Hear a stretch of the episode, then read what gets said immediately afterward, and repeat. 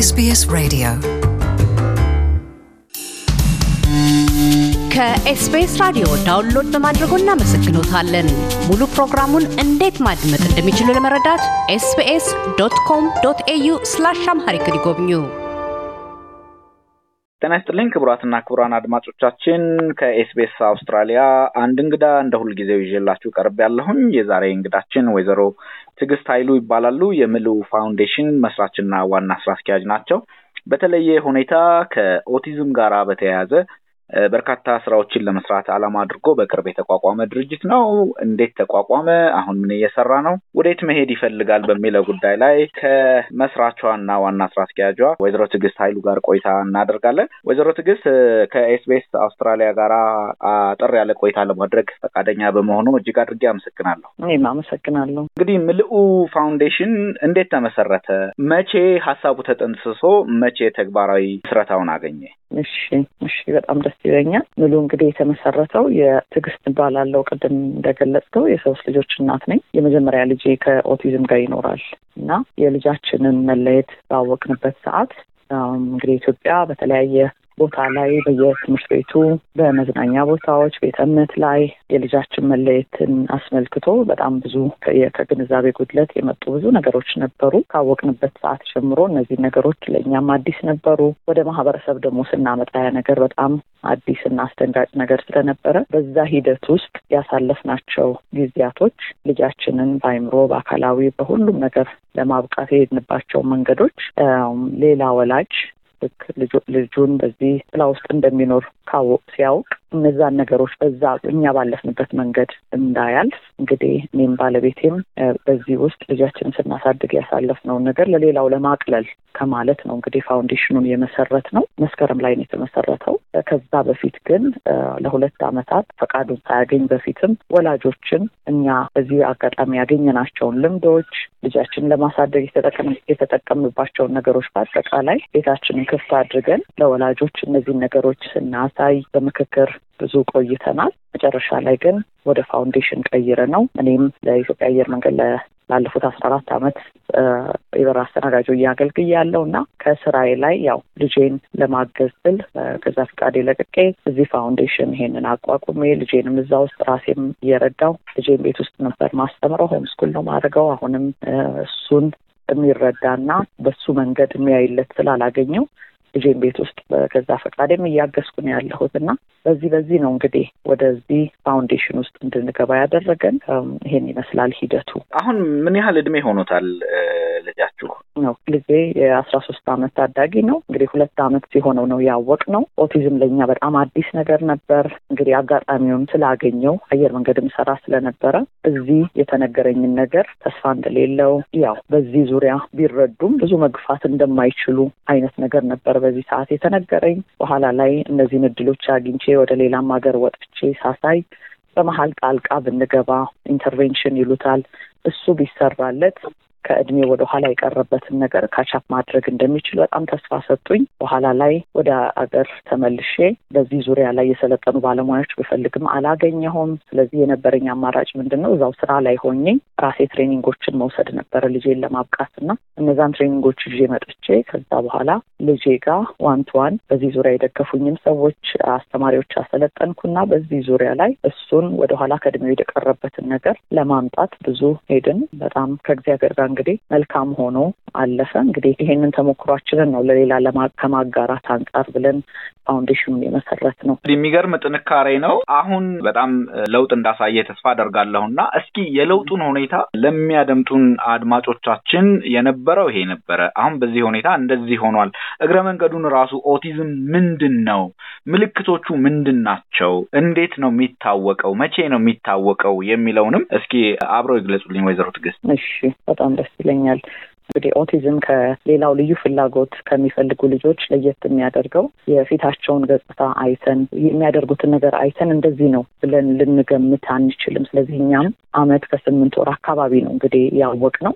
አስተዳደጉ ጥሩ ነበር፣ እርግዝናዬ ጥሩ ነበር። ስለዚህ ልጁ ሲያድግ እክል አለበት ወይ የእድሜ ከእድሜ ኩዮች ወደኋላ የሚቀርበት ነገር የሚል ነገር አናይም ነበረ። በኋላ ላይ ነው እንግዲህ ወደኋላ መንሸራተት ሲጀምር እኛን ማወቅ ሳይችል ሲቀር አጨዋወቱ በጣም ሲ ሲለይብን ለልጅ የቀለለው ነገር እሱ ሲከብደው፣ እነሱ ደግሞ የከበዳቸው እሱ ሲቀለው ስናይ ምንድን ነው የሚለው ነገር በጣም ያስጨንቀን ጀመር። እንግዲህ ሄደን ምንድን ነው ስንል በዛ ጊዜ ተስፋፍቶ መጥቶ ስለማያውቅ ምንም ነገር እንደሌለ ነበር እየነገሩን የነበረው እና እኔ ግን የማያቸው ነገሮች አሉ እንደ እናት የሚሰማኝ ነገር አለና ቅድም እንደገለጽኩልህ እዛ በውጭ ሀገር ያገኘነውን information ይዘን መጣን። በኋላ ላይ ለምን የሚለው ጥያቄ ውስጥ ያው ዛሬ ላይ እንደ በረታሁት ሳይሆን ከእንባና ከትግል ጋር ለምን ምን ሆኖ ነው ለምን ወደ ኋላ ተመለሰ? ባባ ማማ የሚል ልጅ ለምን አቆመ?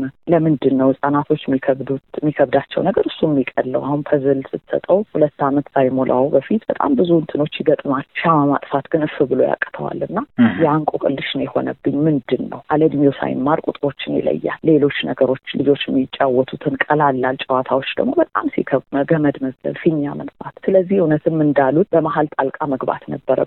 የቋንቋ ክህሎቱም የወረደ ነው። ስለዚህ እንደዚህ ሆኜ ነው እንደዚህ ሆኜ ማለት በእክሉ ሳይሆን ይሄን እፈልጋለሁ ይሄን አድርጉልኝም ስለማይል በቃ ያ ነገር በጣም እንቆቅልሽ ሆነብን። እንግዲህ በውጭው ዓለም በ speech ይደገፍ እንትን ይላሉ ይረዳሉ። speech therapy ሲኖራቸው ቋንቋ ይወጣል፣ ያ የሚናደዱት ነገር ይቀራል። ይሄ ይሄን ነገር እንግዲህ ከውጭ ወሰድኩኝ። በኋላ እዚህ መጥቼም እንዳልኩት professional በዚህ ዙሪያ ስላልነበረ እኔው ራሴ ነበርኩ ሰው ማሰልጠን የነበረብኝ እና ከማልቀስ የሚፈልገውን መግለጽ ለምሳሌ apple ወይ የሆነ የሚፈልገው ነገር ካለ በ flash card እንደዚህ በስዕላዊ መግለጫ እያደረግኩኝ በዚህ መንገድ መነጋገር እንደሚቻል በኋላ ቀስ እያለ ቃላቶች ማውጣት ጀመረ። አንድ ሁለት፣ ከዛ ማገጣጠም ጀመረ። በኋላ ላይ ደግሞ ልብስ መልበስ ደግሞ በጣም ሲከብደው እናያለን። ሌላ ነገር ቅድም እንዳልኩት ለልጆች የከበዳቸው ነገር ደግሞ ይቀለዋል። እንዴት ልብሱን ሊያቀተው ይችላል ብለን ዚፖች ምኖች በጣም ይከብዱታል። ስለዚህ ወረድ ብለን እሱ በሚመቸው እሱ color ኦች ይወዳል። ስለዚህ በ colorful ነገር ነገሮች እያደረግን ዚፕ መክፈት መዝጋት ራሱን እንዲችል ይሄ ሰልፍ እንትኑን ዴቨሎፕ እንዲያደርግ በዚህ መንገድ እንግዲህ መሪያችን የሆነው እሱ ነው። አንድ ነገር ሲያደርግ ሲያቅተው አቅቶት ነው ሳይሆን መንገዱ ልዩ ነው ማለት ጀመርን። ስለዚህ የእሱን መንገድ መፈለግ ጀመር። እንትን አስተማሪም ነበር በፊት ስራዬ ላይ እና ለምንድን ነው በቃ ይሄን ነገር አው ከብዶት ሳይሆን የእሱን መንገድ ነው ያልተረዳንለት ወደሚለው ውስጥ መግባት ስንጀምር በቃ በትክክል ልጁ ላይ ብጡ ብዙ ለውጦችን ማየት ጀመርን። በጣም ብዙ ለውጦችን ቅድም እንዳልኩ ራሱን ከመቻል ቋንቋውን፣ መግባባትን ለምሳሌ እንትን ላይ ወደ ቤተ እምነት ቅድም እንዳልኩ ቤተ መጫወቻዎች ላይ ሲመጣ ወረፋ መጠበቅ ይሄ የኔ ተራ ነው የሚለው ነገር በሱ መንገድ እንትን አያደርጋቸውም። ስለዚህ ለሌላ ወላጅ በጣም ያህል በትክክል በቃ በስነ ምግባር ያላደገ ልጅ ነው የሚመስለው።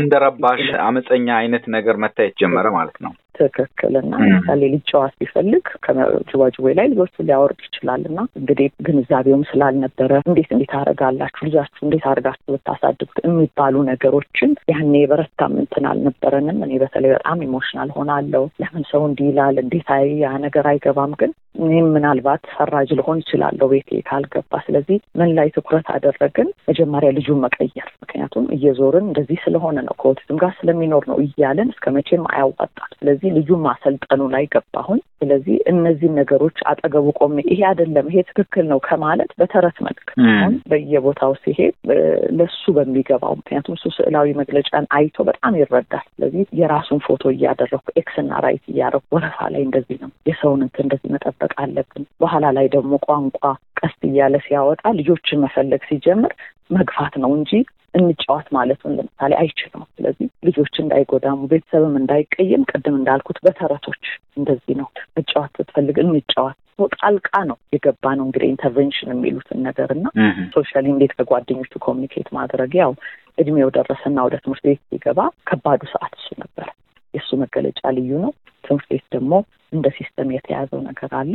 ተቀምጦ መማር አይፈልግም። ቆሞ መስማት ነው የሚፈልገው፣ ወይ ይሽከረከራል። እኛ እስከምንወስደው ሰዓት ላይ እና ትልቁ challenge የነበረው እዛ ላይ ነው። ስለዚህ አመት ይጠብቁና አንቀበለውም ይሉኛል። ሌላም ትምህርት ቤት ስንሄድ እንደዛው እና በስተ መጨረሻ ላይ ያገኘሁት ትምህርት ቤት ከተቀበሉኝ በኋላ እሺ ያሉኝ፣ ግን professional በዚህ ዙሪያ የለን፣ በዚህ መቀበሉ እንረዳሻለን። ልዩ ግን እንዴት እንደሚማር በምን መንገድ እንደሚገባ አንቺ ካል እንትን ካላልሽን አሉ። በኋላ አስተማሪዎችን ማሰልጠን ጀመሩ። እዛው ትምህርት ቤት ውስጥ አነስ ያለች ክፍል ሰራን እና ከልጆች ጋር ይማራል። ከዛ በኋላ one one ደግሞ ሲያስፈልገው ወጥቶ እዛ ውስጥ እና ከእግዚአብሔር ጋር በጣም ብዙ ለውጦችን አመጣ። academically ካለበት እክል አኳያ በጣም excel ማድረግ ጀመረ። ትምህርት ቤቱን በጣም ተደሰተ። ከዛ በኋላ ልዩ ፍላጎት የሚፈልጉ ልጆችን መቀበል ጀመሩ ናታንን እያዩ።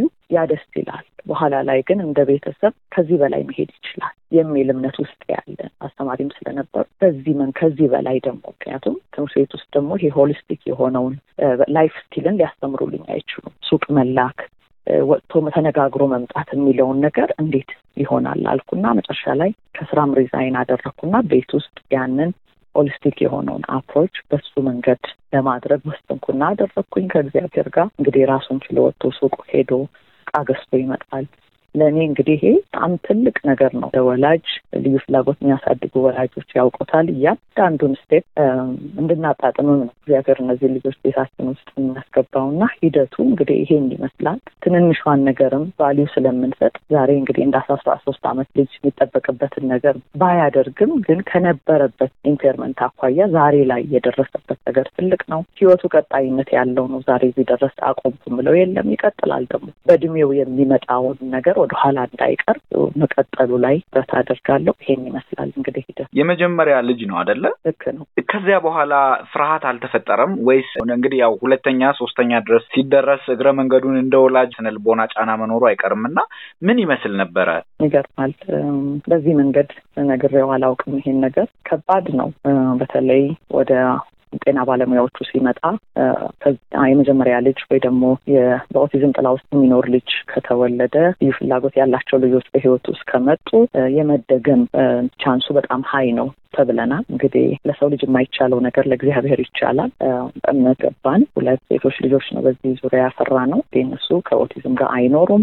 ወንድማቸውን የሚያግዙ በጣም የተባረኩ ልጆች ሆነዋል። እንደ ቤተሰብ ያው አይናችንም ሁሉ ነገራችን እሱ ላይ ነው። ስለዚህ ከባዱ ነገር ምንድን ነው? በተለይ የመሀለኛዋ ልጅ የአስራ አንድ አመት ልጅ ሆናለች። ልጅ እያለች በጣም ትቀናለች። ምክንያቱም ብዙ አቴንሽናችን ወደ እሱ ነው ብዙ እርዳታ ስለሚፈልግ ከመመኘት ድረስ እንደዛ እንደሱ እንደመሆን እስከ መመኘት ድረስ ነበራት። አሁን ተልቃለች። ብዙ ነገር እነግራታለን። እሷም እንደ እህት ድርሻዋን እንድትወጣ ነው የምናደርገው እና እንደ ቤተሰብ አንድ ሆነን ትንሿ ገና አምስት ናት፣ ወደ ስድስት እየሄደች ነው። ይገባታል የወንድሟ መለየት፣ ግን ለእሷ ደግሞ እድሜው ገና ነው። የመሀለኛዋ ግን በጣም ታግዘዋለች። ለምሳሌ ስፖርት ቦታ አብረው ሲሄዱ ሲያቅተው በመሀል ትገባለች እና የእሷን ሳይኮሎጂ ለመጠበቅ በጣም እንሞክራለን። ለምን ታላቅ ወንድሟ ነው። የእሷን እርዳታ የሚፈልግ ከሆነ ከባድ እንዳይሆን ቤት ላይ የምናግዘው ነገር ወደ ተሻለ ነገር ማድረስ ስለሆነ አሁን ላይ የምኮራበት ወንድሟ ሆኗል። በጣም ደስ ይላል እና ይሄ ይሄን ነገር ይመስላል እንግዲህ እንደ ቤተሰብ አንድ ነው ያደረገን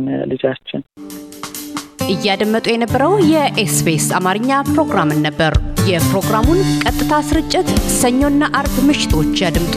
እንዲሁም ድረገጻችንን በመጎብኘት on demand እና በኤስቢኤስ ራዲዮ mobile app ማድመጥ ይችላሉ። ድረገጻችንን ኤስቢኤስ dot com dot au Amharic ን ይጎብኙ።